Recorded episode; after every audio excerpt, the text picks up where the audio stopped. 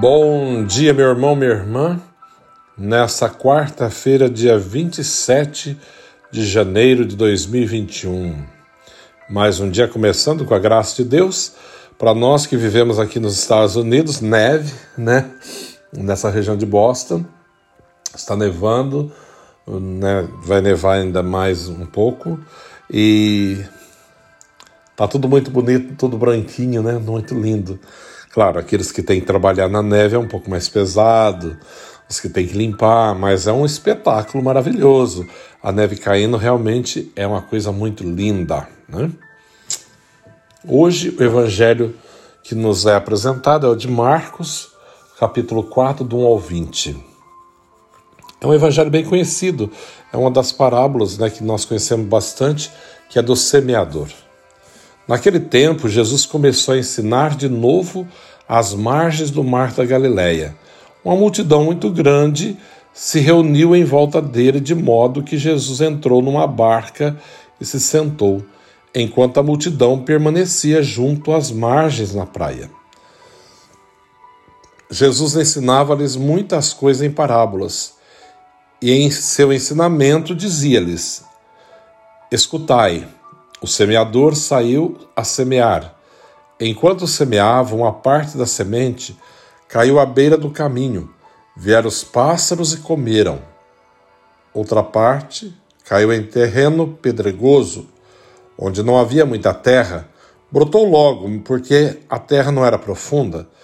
Mas, quando o sol saiu, ela foi queimada. Como não tinha raiz, secou. Outra parte caiu no meio dos espinhos.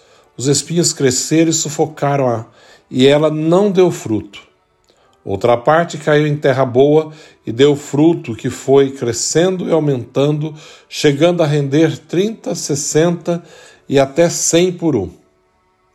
E Jesus dizia: "Quem tem ouvidos para ouvir, ouça." Quando ficou sozinho, os que estavam com ele, junto com os 12, perguntaram sobre as parábolas.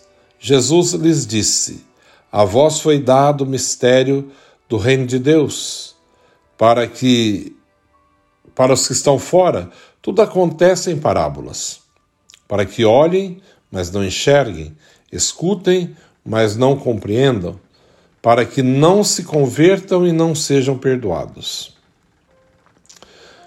E lhes disse: "Vós não compreendeis essa parábola? Então, como compreenderíeis todas as outras parábolas? O semeador semeia a palavra. Os que estão à beira do caminho são aqueles nos quais a palavra foi semeada. Logo que a escutam, chega Satanás e tira a palavra que neles foi semeada. Do mesmo modo, os que receberam a semente em terreno pedregoso são aqueles que ouvem a palavra e logo a recebem com alegria, mas não têm raiz em si mesmo. São inconstantes. Quando chega uma tribulação ou perseguição por causa da palavra, logo desistem. Outros recebem a semente entre os espinhos. São aqueles que ouvem a palavra, mas quando surgem as preocupações do mundo, a ilusão da riqueza e todos os outros desejos, sufocam a palavra, e ela não produz fruto. Por fim, aqueles que recebem a semente em terreno bom são os que ouvem a palavra e recebem e dão fruto. Um dá 30, outro 60 e outro 100 por um." Palavra da salvação. Glória a vós, Senhor. Essa parábola é bem conhecida de todos nós, né? O semeador, Mateus fala também de um modo, Marcos de outro, Lucas de outro. O semeador que sai a semear, né? E a palavra lançada cai à beira do caminho. Quantos que recebem a palavra e deixam com que o demônio carregue, né? Que as ilusões do mundo carreguem, distanciem. Tem um famoso padre, né, acho que é do século XVII, Padre Antônio Vieira, português, foi de Portugal para o Brasil, e lá ele ficou muito famoso pelos sermões. Na época, na região do Maranhão, ele desenvolve o seu trabalho, o padre Antônio Vieira, famoso sermão de Vieira, né? Padre Antônio Vieira. Os famosos são lindos.